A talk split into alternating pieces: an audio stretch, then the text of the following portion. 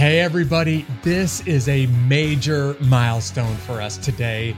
Welcome to episode 100. Cue the champagne of Unbeatable. Over the last year and a half, almost two years, there's been some amazing guests, but today I get a chance to relive a very powerful moment in my life. And a guy that was right next to me in, uh, when I returned to Mogadishu I'm super excited to bring you as my guest for episode 100, Jake Hamilton, on this very special episode of Unbeatable. These stories of triumph over adversity will help you handle your toughest days in life and become unbeatable. Before we get into the story with Jake, and you're going to love this guy's story, I want to remind you that this podcast wouldn't be possible unless it was for people like the Solomon Foundation. These folks are helping thousands, 7,000 plus investors, and they're helping people take a little bit of money and grow the church. They help you make an excellent return on your money and make an eternal impact at the same time.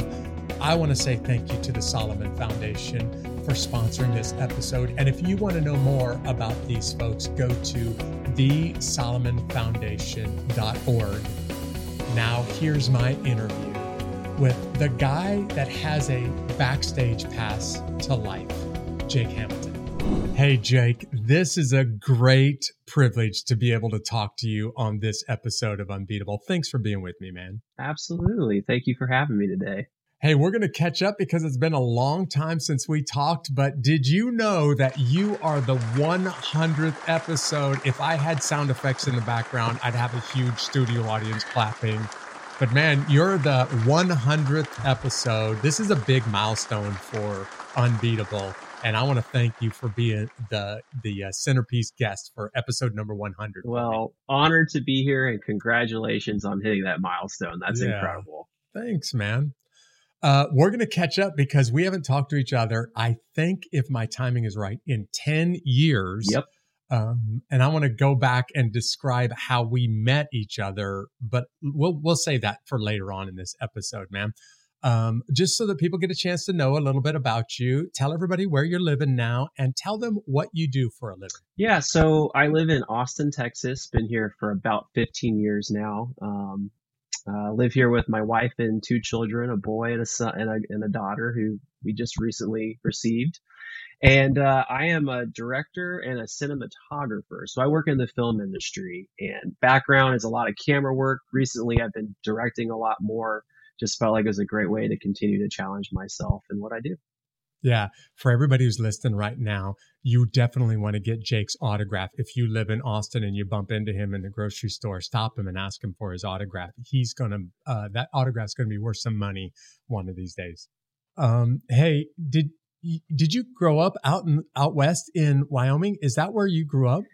No, so I actually I grew up in Texas. I grew up in uh, Houston, um, and I love getting to the mountains. So I try to get to the Rockies as often as I can. Um, but I know that uh, I'm pretty sure where you're going with this one in Wyoming and everything. And so I have spent a significant amount of time up there, um, and uh, excited to visit with you about it. Yeah. Well, we're going to get into a documentary that you've done that I absolutely love. I hope everybody checks that out um, after we wrap up this episode. We've got a couple. You've got a couple of uh, documentaries out there that are. One of them's doing really, really well right now. In fact, I saw a guy watching it on an airplane, one row in front of me, and I was like, I'm gonna watch that. It looks so. I can't even hear what they're saying, but it looks so good. I'm gonna watch Facing Nolan. Yeah. Um, the first chance that I get. So we'll talk about that one in just a few minutes too. Um, so, can we talk a little bit about growing up in Houston, what life was like for you, and how did you end up in the entertainment industry? Yeah. Because I, you couldn't pay me enough money to do what you're doing for a living. it's uh it's it's something you never really know until you get into it. And so when I meet with other young filmmakers who are trying to break into the industry, uh, they're like, "How do I do this? Like, what steps do I need to take?" And one, nobody's path to this is ever the same. But I'm like, you got to be really committed, almost married to it. Like it's it's it's rough, kind of being a, a contractor, freelancer. There's a lot of fun things that we get to do. Uh, I always describe it as having like a backstage pass to life. Like you get to go places, meet people, do things that you would never get access to, but because you have a camera in your hand, all of a sudden you're there.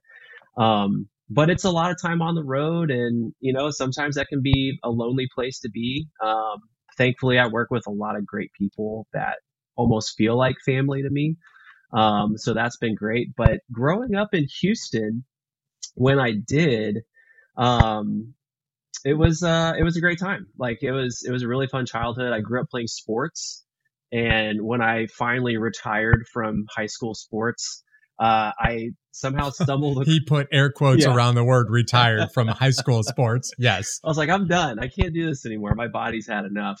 Um, I stumbled upon uh, editing in uh, multimedia class at my high in school. high school. Yeah. Yeah. It was For kind real? of a brand wow. new thing. You know, being able to edit on a computer. Before that, you're having to like cut film and run thing. I mean, oh, yeah. I, I never yeah. experienced that. Um, but all of a sudden it became pretty cool. It's like, oh, like we can film all these like random, you know, videos of us screwing around at high school and, and, uh, sports was something where we had, I could put together, um, highlight reels of like football and, and whatnot of some of my friends. And so it kind of grew this passion of like telling stories. And from there, uh, I had already been accepted to go uh, to the to Texas A&M University in College Station, and I was right. going to be studying engineering. And I was like, well, there's this film thing that I'm really interested in, and I was like, it's really challenging to get into the engineering school at A&M, and I was like, I should probably stick with this. Um, but maybe I can find some ways to uh, scratch that film itch. And so I ended up working with the athletic department at Texas A&M and would travel with their teams. Oh, that's awesome! And it was man. a dream job yeah, as a yeah. college student, you know, to be able to like hop on the bus with the athletes and we're going to games and I'm filming football on the field and going to baseball and basketball and whatnot. And that was really fun, and that really whet my appetite to keep pressing on. And uh, eventually, I find my way to Austin, and there's two other filmmakers from A&M that were around my age that had re- relocated to Austin as well. And we decided to kind of go into all this stuff together. And uh, it's one of those things, you know, as, as the, uh, the tide rises, so do all the ships. Um, and yeah, we kind of sure. all have grown and, uh, in our own ways and still are all friends and get to work together occasionally and support each other. So it's been a really fun community, uh, and story just getting to hear. I've been doing this for almost, I guess, about yeah 20 years now i'm getting ready to go to my 20 year high school man reunion. look at you you're yeah you're a you're an old timer i can see some gray in your oh, beard there's man. a you lot got a few yeah, miles I underneath just, you just yeah. shaved in this mustache to the eggs i was like well why not and so there was a lot more gray yeah. right in here I love your analogy. I don't think I've ever heard anybody say it this way. If you put a camera in your hands, you kind of get a backstage pass to life it's fascinating how many people will just kind of throw open their life, not throw open doors necessarily, but throw open their life to somebody who who tells a story with the film well.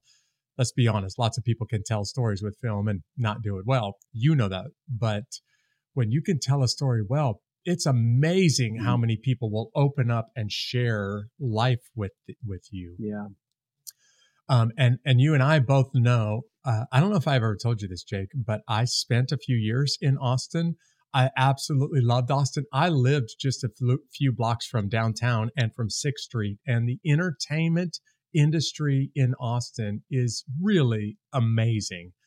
Um, the people that live there know about it, but much of the rest of the world just doesn't understand how incredibly talented some of the people in Austin are not just technology, which is everywhere in Austin, mm-hmm. but musicians, uh, you know, television shows. Austin City Limits was highlighting that, has been highlighting that for years. Some of the artistic uh, community that lives in Austin, Texas. Yeah. What years were you in in Austin? Oh man, uh, you want me to go way back in time? i i went to high school at Tra- in Travis at Travis High School in Austin, Texas, okay. and I lived just a couple of blocks from there. So you like grew up um, here and worked.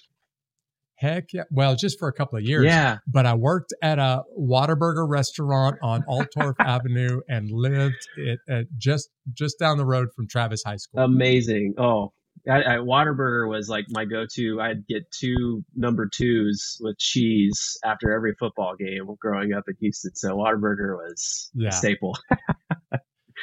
Uh, where I live, there are no Whataburger restaurants. So when I'm traveling and the family's with me, they all roll their eyes because they're like, "Oh, here he goes! Dad just found a Whataburger. We're Yeah. going to the drive-through, even if we don't need anything, yeah. because he's going to go back and relive Yeah. being a teenager in Austin." You have to. Yeah.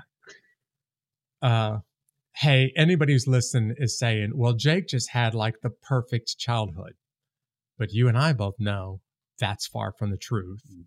So life threw you a curveball that you weren't expecting and that you now, many years later, are still affected by. Um, let's talk about what happened to your mother when you were a teenager. Yeah, when I was 13, um, I lost my mom to cancer, and it was something as I think as a child, you never, you can't even fathom life without a parent.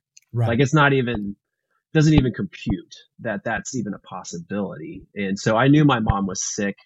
I knew she had cancer. It's something that she had battled with for about three years before it finally took her life. Um, and so, yeah, I mean, growing up, I was the oldest of three, and uh, all of a sudden we became a single parent ho- household. Um, and I was 13, my sister would have been 10, my brother was around six. And so it's, it's wild to think about. And what's even crazier now is I am just a year away from being my mother's age. that when she passed yeah, away. When she passed. Wow. and I feel like I'm just getting started. And it's like crazy to think about when you put that in perspective. Um, and uh, I mean, she was, I mean, just most incredible mom, you know. And I, I was just getting to know her beyond a mom, you know, like oh, it's Yeah, like oh, you're sure. a person, you Yeah. have friends, you know, you Yeah, do things, right. Uh, you don't just take care of us. Um, and uh, it's tough, like I mean, obviously it's tough losing a parent and we miss her dearly. Um, and it's one of those things like I've obviously had plenty of time to think about this, uh, over the years. You know, I'm, I am who I am today by what has shaped me. You know, everything that's happened in my past has shaped me to who I am today and put me on Yeah. the trajectory I am. And God has a plan. I've always known that. I don't always understand his plan and that's okay. That's one of those things. I think it's called faith where you just have to let things be and just hope for the best um, and trust that it's all going to work out in the end but you know it's one of those things i always say like would i i would love for my for us to still have our mom like that's one of those things Yeah. like you know i wouldn't would love for her to be here and to have all those experiences and memories but i also like i wouldn't change anything about where i'm at today in my life um, and it's it's just it's one of those really hard lessons you know that we all Yeah. deal with you know we all lose a parent at some point in time but uh getting having to do that at such an early age uh really shaped me uh a lot um i don't think many 13 year olds think about death too often but it's something where like Right. it you know comes up you know probably on a daily basis for a long time where you think about it and it gives you appreciation um Wow. for Yeah. life and the decisions that you're making, how you want to live, and and you know, and still to this day, you know, my mom is making uh, an impact, you know, on me when I think about her and reflect on her life and the the short time that she was here. But you know, I like to think that you know she lived a full life, so full that God was like, "You've accomplished everything that you needed to do, and you know, come home." And that's that's kind of how I've been able to make peace about it. But yeah, Jake, there's uh, a lot of people that have gone through loss, but not a lot of them can say what you just said that although it's painful and every day you felt the effects of it for a long time, that you wouldn't change anything. And that is something that very, I mean, let's just be honest, man, you really are unbeatable for a number of reasons. But to look at the loss of a mother that way is, is quite uh, rare, to be honest. Um, your mom was sick for a couple of years uh, bef- before she passed, Yeah. she had the diagnosis of cancer for three years, or she had been sick, and then you guys found out that she had cancer during that three year period. When did this actually start for you? Yeah, it was a diagnosis, and so um, it was around 1994. I remember coming home. I think I was in fourth grade, um, and I remember coming home, um, and I could see that she was upset, and she Yeah. told me what was happening, and I don't think the the gravity of that doesn't really make a whole lot of sense. She didn't look any different to me, but it was something you know that they had Uh-huh. discovered, and I forget exactly what was happening and why they went, you know, to go to the doctor and and see Yeah. what was happening. Um, and at one point in time, it seemed like everything had cleared up, but then it came back um, even more aggressive Yeah. the second time, and it's uh, Yeah. I think you know, growing up in Houston, it's a great place to be to treat cancer um, because of the cancer Sure, center yeah. there at MD Anderson. It's one of the Yeah, best in the uh-huh. world. Um, and It I've always been told uh, at that time, and this is, you know, from you know family probably sharing this with me that I think this was like the only like one of three cases that had ever been recorded of this type of uh, uh, cancer Wow. that she had. So it was super rare, very aggressive, and they weren't entirely sure how to treat it. And it might be different today um, with the advances that we've had, but at that time, yeah, it was it was pretty bad. Um, and so yeah, and it was something with chemo and all the treatment and whatnot, and it takes like you do, you know. She at one, you know, Oh man. certain times she she was still mom and looked exactly the same, you know, and still lived her life. But then there was a time where you really started to see like her diminish, um, you know, in a physical standpoint. But I mean, she still still was our mom and still, you know, loved and and enjoyed us and you know did all the things that a mom can do. Um, and Right. uh, you Yeah. know, it's it's another one of those things. Like I know we're, we've been talking about my mom a lot um, for obvious reasons, but a lot of times you don't think about the, the other spouse um, and the toll that it takes on, uh, like my yeah. father. I was gonna, I was gonna ask you about Yeah. your dad. How did he, how did he handle it? it man? was it was it was a rough time for a little while and i understand why you know um but for him to have the strength to you know he be, he basically took a year off from work almost like his work was super flexible and understanding and supportive of that where he was my mom's primary caregiver wow. um which i think is rare i don't even know if that would happen today um yeah, back in, especially back in the mid or early 90s man. Mhm. That's Yeah. very rare. Yeah. Um, and so he, uh, he took care of her. He took care of us. Um, the amount of strength and endurance that he had to perform to make that happen. Um, and then after she passed away to still, you know, work, raise three kids, get us out the door every day to school. Somehow, Yeah. somehow coach Right. all of our sporting events. I still have no idea how he did that. What? Um, he wasn't always Wow. head coach, but he was there and he was present. And I mean, that's man. it's one of those things. Like, I mean, had a super mom, but a super dad. You know, who Yeah, didn't give did. up and kept you know pushing through. And so, yeah, I mean, and it's weird. The the years after my mom passed away, I look back at very fondly, which is very strange.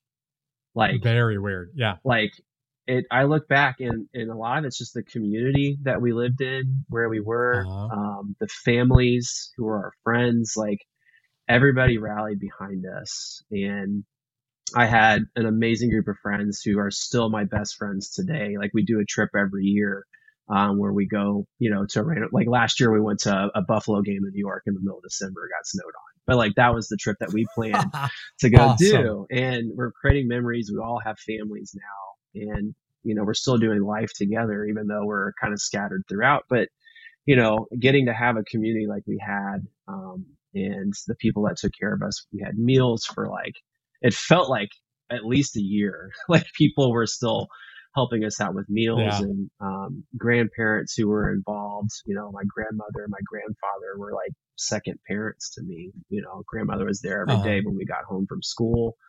Grandfather taught me how to drive. You know, taught me how to tie a tie. Like he was present, and so it's like All right. family yeah. and community is just so much. You know, and I'm really thankful that we had, you know, everybody come together to help us. It's just unbelievable, um, and truly grateful for that. So it's one of those things I'll sing everybody's praises for forever. You know, for rallying behind our family during that really challenging time. We're going to talk about this part of it in a little bit, Jake, but losing a parent, there's no good age. Yeah. 13 is about the worst age you can possibly choose because that's when you're starting to figure life out. Mm-hmm. You need mom's opinion, you need dad around.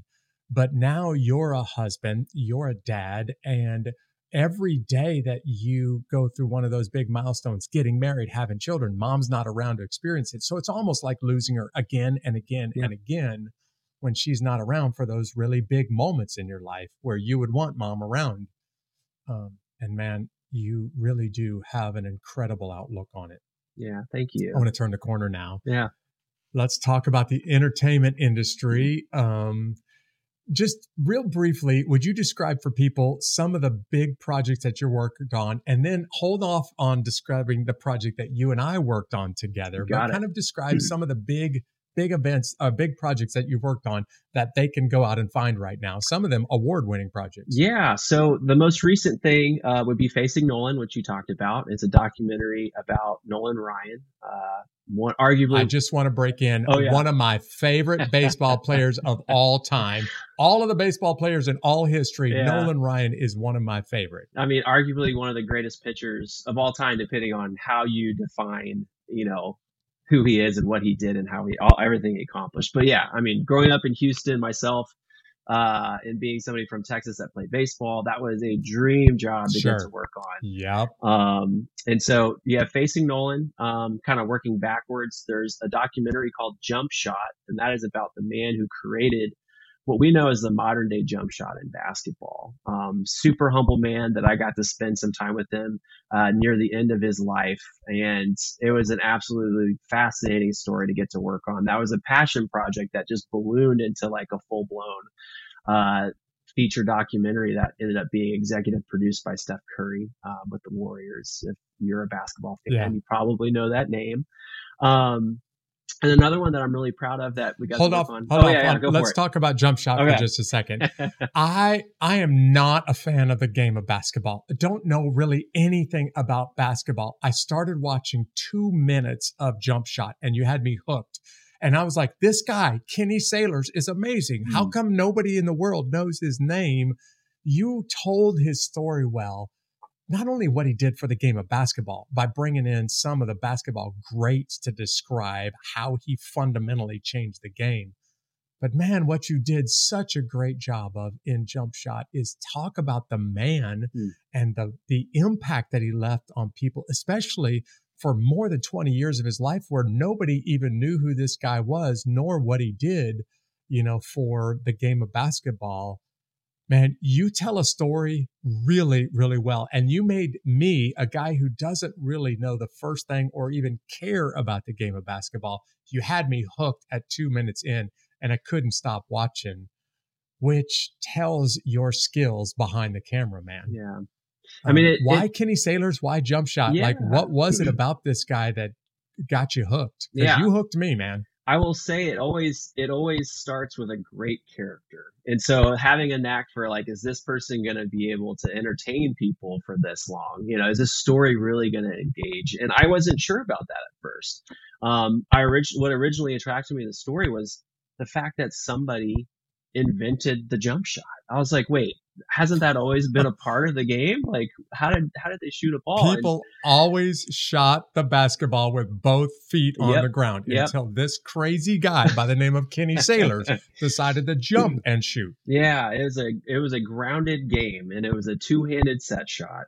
Um, and so I was like, you know what? This is at that point in time, I was looking, I was a cinematographer. I was always behind the camera, but I was looking for an opportunity to get, uh, even more deeply rooted into a story as a director. And so I was looking for short film ideas and came across this story of a guy who created the jump shot in basketball. And so I was like, well, I could make a really short film um, that kind of touch and goes on the basics of this and, you know, use that as a stepping stone to get to something else. But as I started to dive deeper into Kenny's life and his story, I was like, there is something bigger here that needs to be shared. Um, and uh, yes, I mean, definitely can't go into all of it now because it took if we could barely squeeze it in a 90 minute film. Um, but Right. I think what ultimately kind of drove that story and what I kind of always used as a vehicle vehicle to get um, through the documentary was, you know, he defined the game of basketball, but the game never defined who he was. right. Um, and so like everybody might know him as the basketball guy, but there are so many other things um, that he looked at that had value in his life beyond that. Ba- basketball was just this tool that he had to connect with people. Um, and so yeah, it's definitely that's definitely one that's you don't have to be a basketball fan. You have to know anything about basketball. Um, it's a character driven documentary and uh, you'll have a lot of fun because we it, it goes way beyond just basketball. I am living proof of what Jake just said about his skills behind the camera and as a director. You don't even need to know the game to get hooked into this documentary.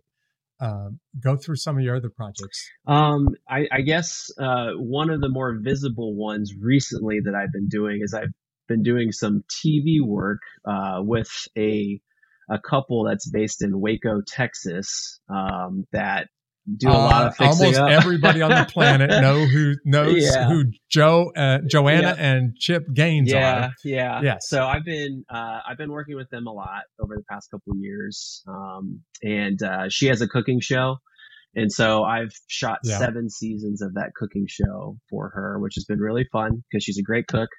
Uh, and we get to usually eat a lot of the food that she makes, and so that's been a, a dream job to get to work on. Nice. She shares the food Yep. with the crew. Yeah. That's awesome. So hey, people are dying to know this. Are they really as awesome on the Yeah. other side of the camera as they appear? They are. They are as genuine as they appear. And Chip is just as wild and crazy as he is you see on camera. and she is super sweet uh, and kind and Yeah. generous as you see on TV as well. So yeah, they're they're the real deal and they're doing amazing things and honored to be a part of the Yeah, process. um, Yeah. And then uh, there's another documentary that uh, I think is incredible that people should check out. And I don't know where exactly it is right now, but it's called Dealt. Um, and it is about a card mechanic. So a card magician, somebody who will, you know, Really? yeah. And what's crazy about his story is like, um, he can manipulate a deck of cards to do whatever he wants. So you never want to sit down and play a game of poker with him. and Do not play Yeah. cards against this guy. Yes. but the thing that is wild about his story is he is blind. He cannot see a thing. No way. I am 100% You're blowing my mind I- right now. Yeah, it's we've all questioned it. I And these are standard decks of cards with no kind of Yep. braille or anything on it. he them. will play with somebody else's deck of cards. Insane. Like he'll you can people have I've seen everybody test him every which way possible, and it's an amazing story because of obviously because of what he can do, um, but also his mindset for you know the the the the life that he's been dealt as well. You know, growing up and losing his sight at an early age, but still making the best of it and being the best in the world at what he does. And so it's a super inspiring story that I think people should check out too.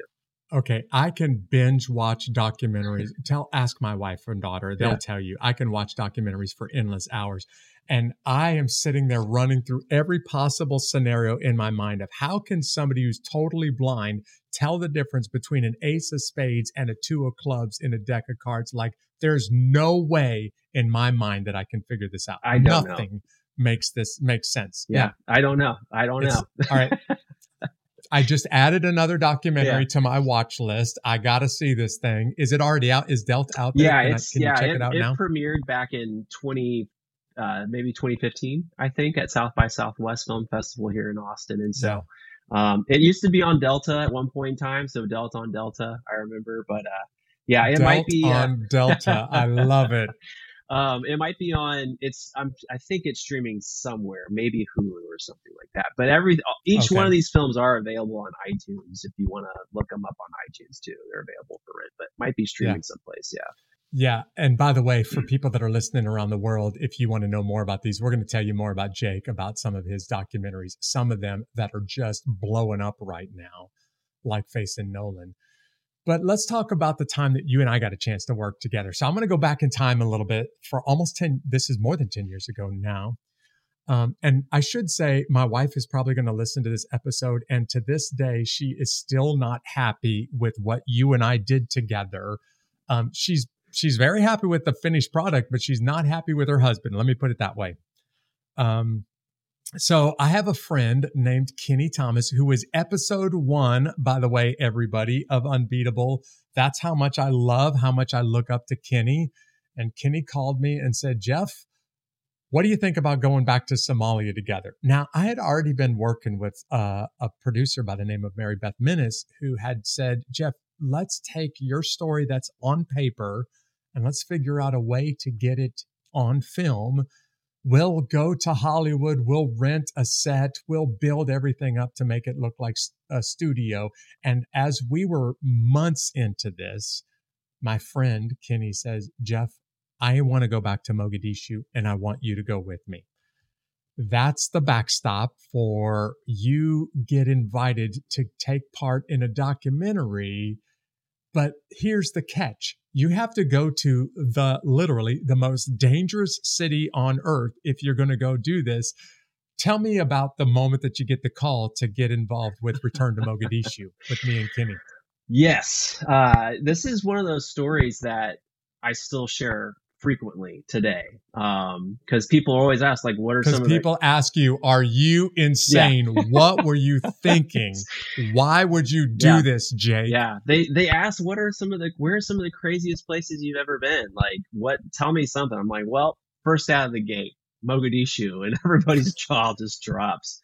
Um yeah. I got a so yes i got a call to be involved with this and i think when we were talking we weren't sure we we were I w- we were not aware you were talking with Kenny, um, and that it was even a possibility that we would be going there. And so we were trying to think creatively, how can we tell this story, but not be there? Because I feel like boots on the ground, like that is going to have such a different dynamic element to yeah. the story and make it that much more powerful to see you reliving, you and Kenny reliving these moments. And so I remember I, you know, tossing out the idea one day. I was like, well, I mean, like, can we go? Like, is that even a possibility? It seems like that would be better for the story. Do I want to go? Not really, but I feel like for the story's sake, we should do it. And of course, I'm in my early mid 20, you know, mid 20s. I don't have a family, and I'm yeah. like, yeah, let, you know, whatever, you know. Let's, let's go, go, over there and yeah, get shot at. Yeah, what the maybe, heck? Yeah. Why not? And um, I think it was literally the next day. It was like I got a call from Mary Beth, and she's like, I think we're going to Somalia. And I'm like, wait, what? Like that, we're actually doing this? This is happening? Um, and then the next thing, you know, we're talking about all the logistics behind it, but I remember the next thing, the next thing I remember is I was being told that I needed to figure out what my blood type was.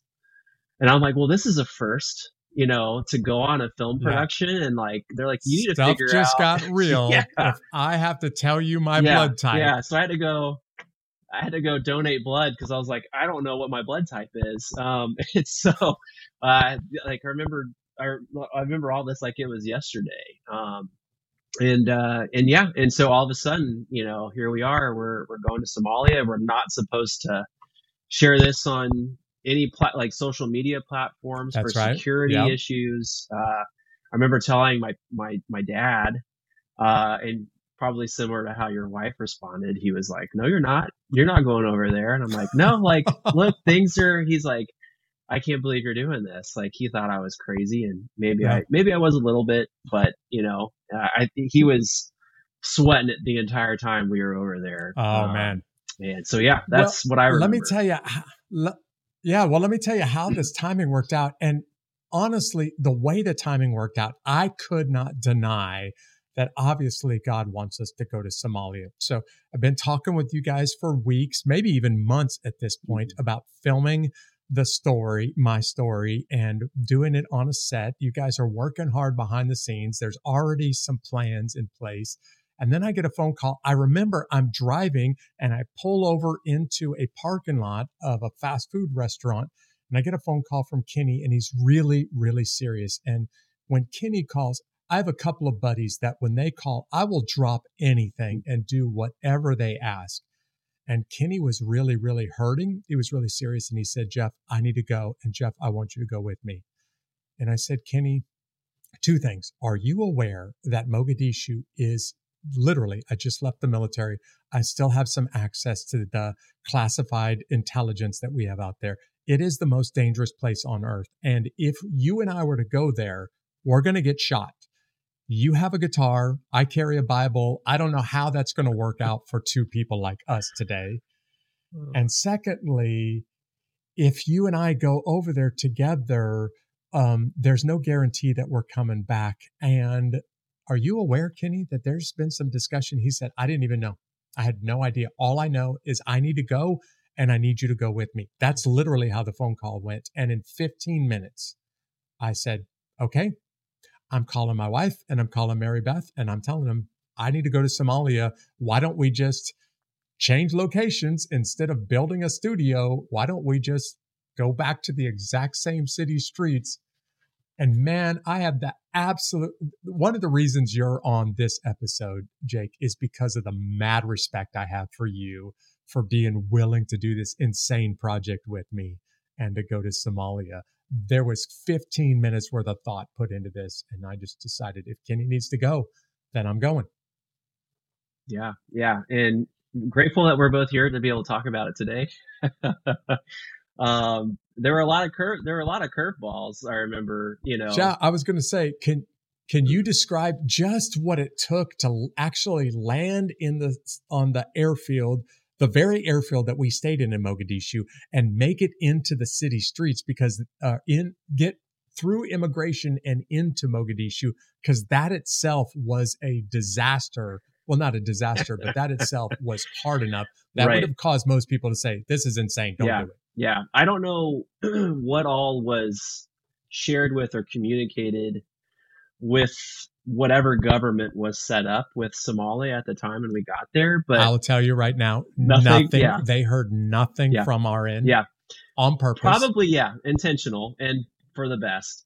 But I remember uh, our director Matt was filming you like getting off of the plane.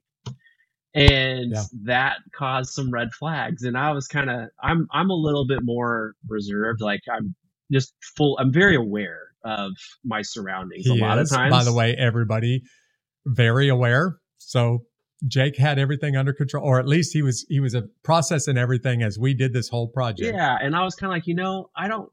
Maybe we shouldn't be filming right now, but obviously, like for yeah, story maybe wise, we shouldn't have cameras rolling while you're walking down the stairs getting off yes, the airplane. But yeah, so that happened, um, and I guess word quickly got to the Somali government or whoever was running it at the time and they were not happy that we were there. And we were told right. if we were to leave the airport that we would be arrested.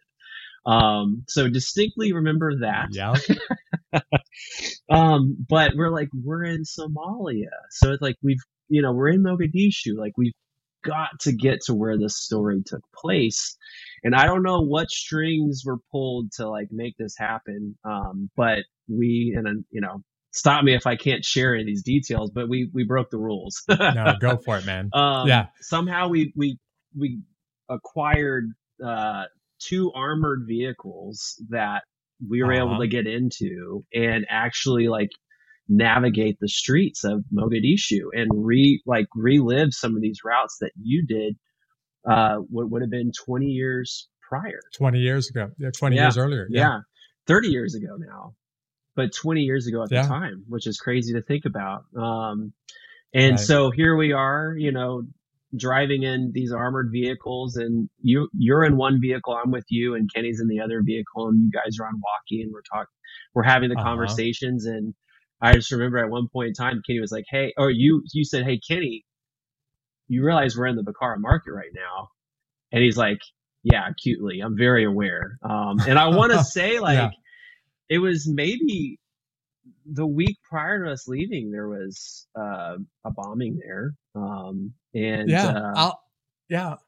And so, yeah. So I'll give everybody this part of the details. One week before we showed up on the ground, we start to do all the plans and put pieces into place. the Somali government tries to get reestablished, but there is a stronghold of Al Shabaab terrorism over there. And one week before we showed up, Al Shabaab bombed the entire Somali Supreme Court and killed them all in a massive bombing attack right before we got there, which is basically the only attempt the government has had to try to establish some real, you know, laws and real government in years. And as soon as they do it, immediately they're blown up. And this is still front page news. Um, there's a a security company that was working on the airfield that, that where commercial flights landed called SKA.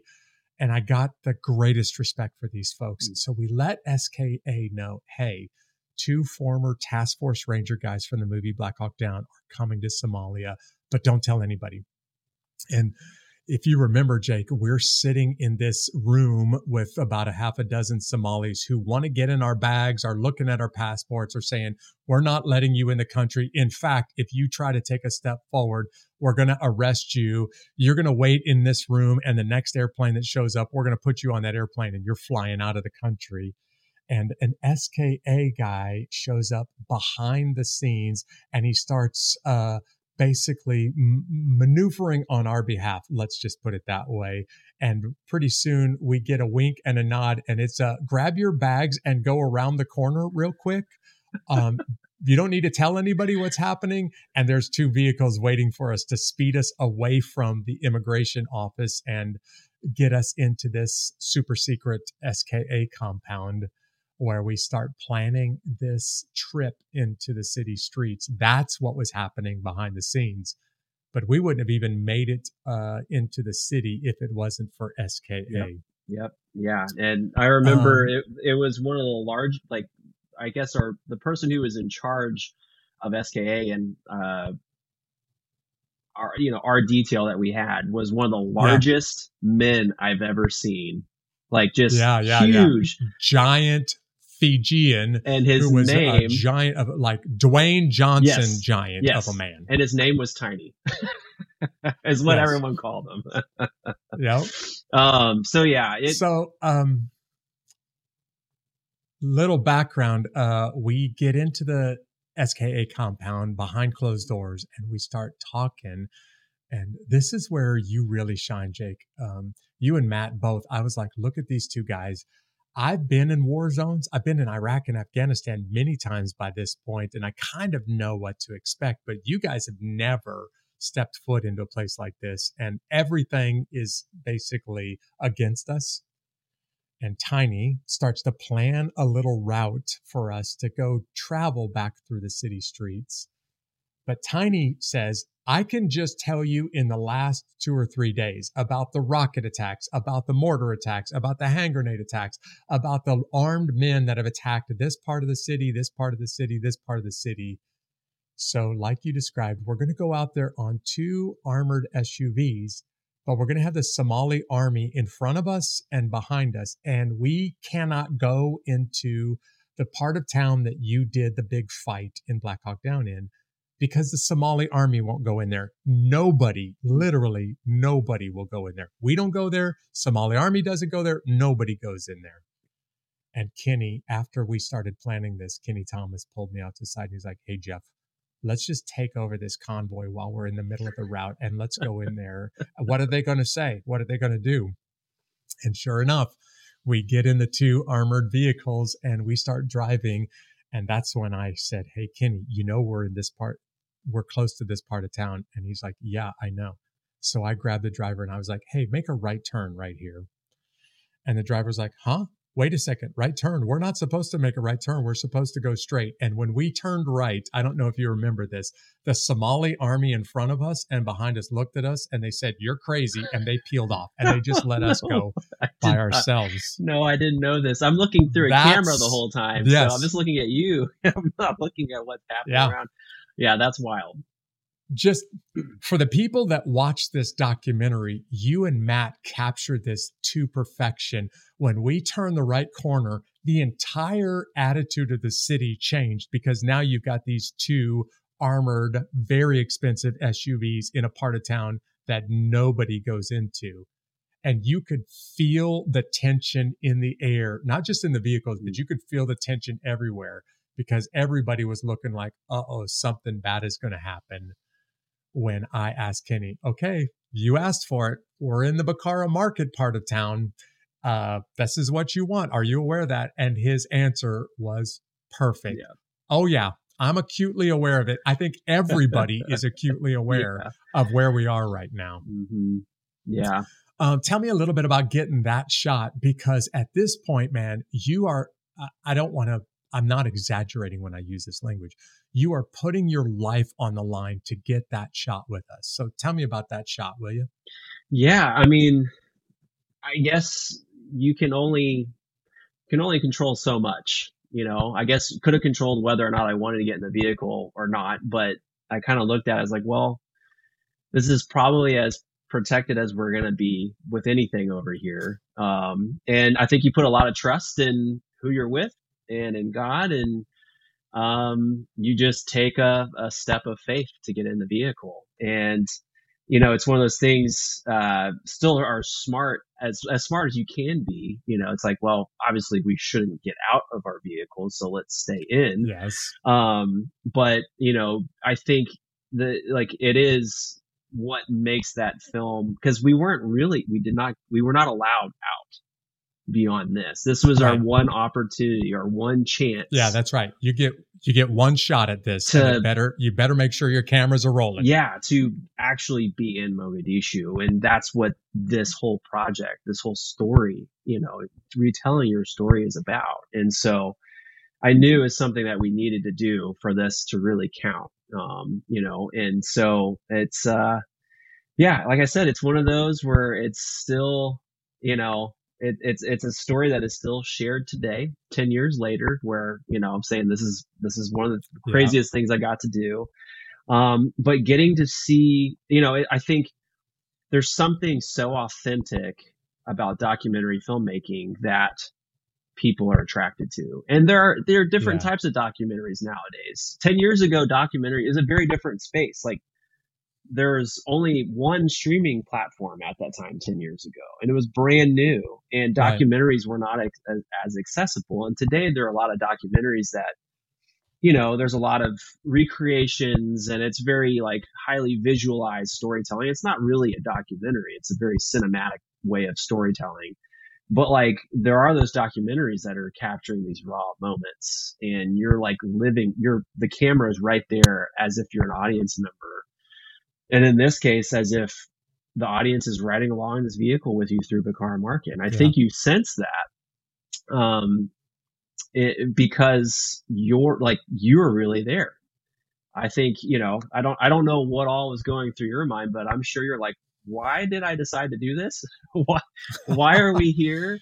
Um, and there's maybe some hesitation, a little bit of fear, but also like there's so many things probably flooding back into your mind, into Yeah. your memory uh, about your experience there and so you know I, I think for for the, the sake of the story you know to actually be there and get that authentic response you know of you and kenny and what was happening and unfolding on you know on screen is is is a huge part of why i think that film has been something that has been it's we're still talking about it today I want to compliment you, man. I didn't think that you could capture the emotion and the tension in on film that you and Matt captured in that scene.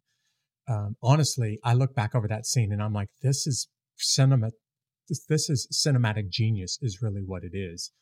Um, Kenny went in on the fight in helicopters. He went on foot late in the night to the crash site, and then he ran out of the city streets on feet on foot. But he never really got a chance to see the ground that he was fighting on his entire life. I knew it because I drove through it, and I drove through it multiple Mhm. times. So when we turned that corner, and I asked Kenny, Kenny, are you aware we're in the Bakara market? It was me just asking him, are you aware this is the same ground that we fought on? But really, what I wanted him to understand is we just did what everybody, even the professional army, said don't do this because you're taking your life in your hands. Kenny, we just did the one thing that you said, I need to come back over to Somalia to do. Are you aware of it? Mm. And what you guys captured in this scene is the tension and the anxiety and even a bit of the fear in those vehicles. I didn't know you could capture that kind of emotion the way that you and Matt captured it. And man, I am so impressed yeah. with how that thing turned out. Yeah, it I, I am too. It's something that I'm I'm incredibly proud of and honored to be a part of. I mean, for you to open up your personal journey um, through i mean to revisit such a significant moment in your life you know that's yeah. that's one of those things like i i don't have much if anything to really comprehend you know what you and kenny and everyone else went through there but to have the bravery to go back the courage to go back and to face those challenges head on um, was something that was I, I would say y'all's leadership you know, and I think gave me the courage to go and Matt, you know, to to go do this, to be a part of it. And so, um, yeah, I mean, we're it's one of those things. I will forever tell this story. It was an incredible experience. Not one that I need to relive. I don't think. Um, yeah, to go of course. Back, Check that block. Yeah, don't need to do yeah, it a second time. Yeah, yep. pretty sure my wife now would say you are not going um, if yeah, if it were right. to happen today. Um, and uh, but yeah, it's it's one of those that I always look back on fondly, even though it was like you mentioned earlier, the most dangerous place in the world. Um, it's pretty wild. And going back, coming kind of full circle, you know, having a camera in hand gives you that that you know backstage yeah. pass to life. Like, I mean, why sure. would I, you know, twenty something year old, you know, kid at the time, be in Somalia for any reason whatsoever. And here I am getting to tell this yeah. incredible story and, and how, uh, yeah, so it's, it's one of those things that's, it's just wild. So yeah, honored and, and feel privileged to get to be a part of the story. I don't think I've ever had a chance to thank you, but I owe you a favor. I owe you a thanks because to this day, there's never been a moment, not even when the movie Black, uh, Black Hawk Down was premiering, there's never been a moment where I actually really relived some of the emotions until I was driving back out of the city streets with you. And I remember thinking to myself, this is exactly what I felt like in that vehicle with you, that I felt like in my vehicle with my Humvees the next morning. I was just overwhelmed with the why, God, did you mm. preserve my life? Why am I still alive? I don't understand why I survived and all of those guys around me didn't. And you gave me a chance to relive a moment. It's only happened once. It was mm. in that vehicle with you. And it was right as we were entering back into the SKA compound at the airfield that I relived that moment. And man, I want to say thank you. Yeah. I've got mad respect for you behind the camera. But with the last few minutes that we have together, I've got mad respect for you as a father. You you get asked to do something that's really hard to do and I think every listener could learn from this part of your life. Sometimes when you're working a project, you're gone away from your family for days or weeks.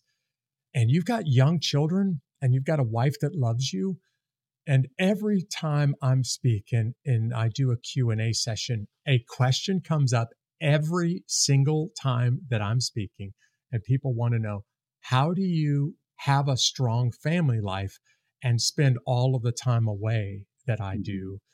You have learned how to do that, Jake. Would you talk to the audience a little bit? Because I don't know, I can't imagine anyone is listening to this and not wondering how do you balance work and and family how do you do both yeah. and do them both well yeah yeah it's it's it's tough and can't say I've figured it out, but we're constantly uh, engaging in conversations of how we can continue to improve what we have. Um, yeah, I, I, chose a career that um, is not the easiest one. There's lots of ups and downs.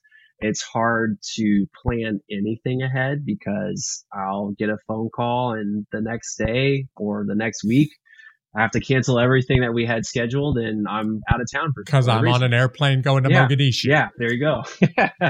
uh, so I'm a, I'm a contract uh, freelance filmmaker, and so I have to take the calls when they come because that's how I earn my income. That's how I earn my my living.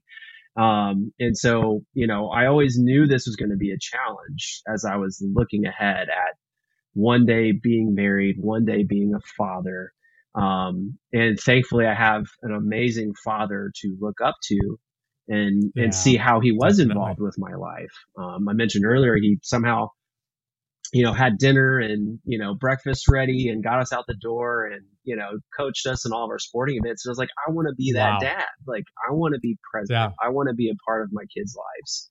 Um, you know, I don't want to miss out on those moments and those opportunities, but yet I do have to travel quite a bit. And so, yeah, sometimes ideally it's just a few days where I'm gone. Sometimes it is a little bit longer.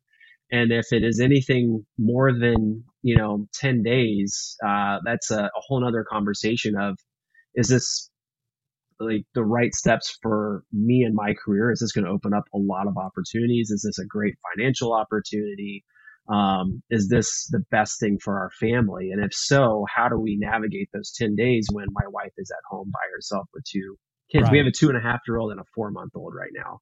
So we're like in the trenches. Like, oh man! So that means you're running low on sleep when you're at home. Yeah, for the as most well. part. Yeah. yeah. we sleep very well, but maybe not long enough sometimes. Um, but uh, but yeah, it's it's it's a tough balance, and I mean, thankfully, I have a wife who is incredibly patient. She's still the sweetest person I know.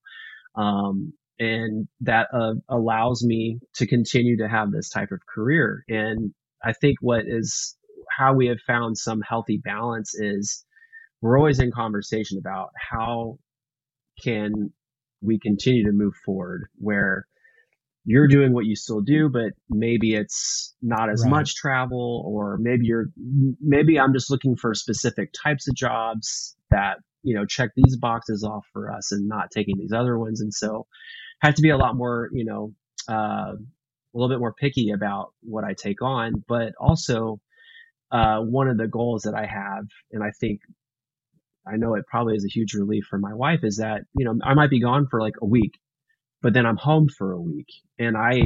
make it a goal for myself to be fully present at home when I am home. Yeah. Um, that's and incre- that's key right spending there. time yeah. with with kids having quality time with her like doing a date night cooking dinner together uh, you know dropping kids off at daycare picking them up early just to get them home you know my wife she is working um, and so her hands are full too it's it's it's a lot and we're with having a, a, new child at home now, we're kind of navigating what the new norm is. Um, and so there's there's all kinds of challenges, but I think for us, like it's it, it all kind of falls back on. Um, I think we are on we're on the same page. Um, like you yeah. know, we talk a lot about what we want as as a married couple, as a family, and we're trying to move forward together. Um, which you know, thankfully for us, it's been really easy. Like you know, it's we. I think we have the same goals and um, yeah, we have a kind of a similar demeanor where we're able to kind of just roll with things. Um, even if they aren't perfect, we'll find a way to make it happen. Um, and we're incredibly patient. And I think a lot of that kind of stems, you know, from uh, our our our faith as well. Like I think it's one of those things like we've always been provided for. Yeah. Um, and like God has always provided for us um, with you know food, on the table, a roof over our head. Like, why would he stop doing that right now for us? And so, as yeah. we're kind of navigating what this this world looks like right now, with with as a family with two kids now, with how much I travel, it's really hard to for other people to relate to. There aren't many people in our friend circle. You know, everybody maybe everybody has a, a dual income family, but the husband's yeah, not traveling right. as often, or you yeah. know, the, the schedule changes as frequent. But so yeah, so it's it's tough, but we're finding a way to make it happen. You just gave some great advice, and I hope everybody that's listening just made a mental note of what you said. It's not easy. It's actually pretty simple, but it's not easy. Yeah. You have faith, and I don't mean that you go out and chase the next endeavor because if I don't do it, I might not be able to eat because you've already said you're trusting God to put food on the table and a roof over your head. But what you really have that's beautiful, and I hope this is true for everybody. I don't have a perfect marriage. You don't have a perfect marriage, but you have an ongoing communication with your wife about what's best. Mm-hmm. And you're willing to say no to a project or two so that you can still have a family at the end of a career. And if you're willing to do that, you can navigate through the challenges of being away and still, you know, being close to your family. It's not easy. It's relatively simple to figure out, but it's just not easy to do. Yeah. And Jake, I, like I said, I've got mad respect for you behind the camera, but I've got lots of respect for you as a husband and a father. So thank you, man. Thank you for making episode 100 special and letting me relive a couple of those thrilling moments, even tasting for just a moment what it felt like to drive back out of those city streets in Mogadishu, just doing it with you a few years later. And thanks for being on this episode with me. Thank you for having me. Great to catch up with you again. Yeah. Man, Jake just gave some incredible advice to all of us. It doesn't matter what industry you're in, it doesn't matter what kind of family that you have. Work is going to take a little bit away from your family, and family is going to end up taking a little bit away from work. And if you want to do two things well, well, when you're at work, be fully present at work. And when you're at home, be fully present at home. That's how you handle the challenges of work and family at the same time.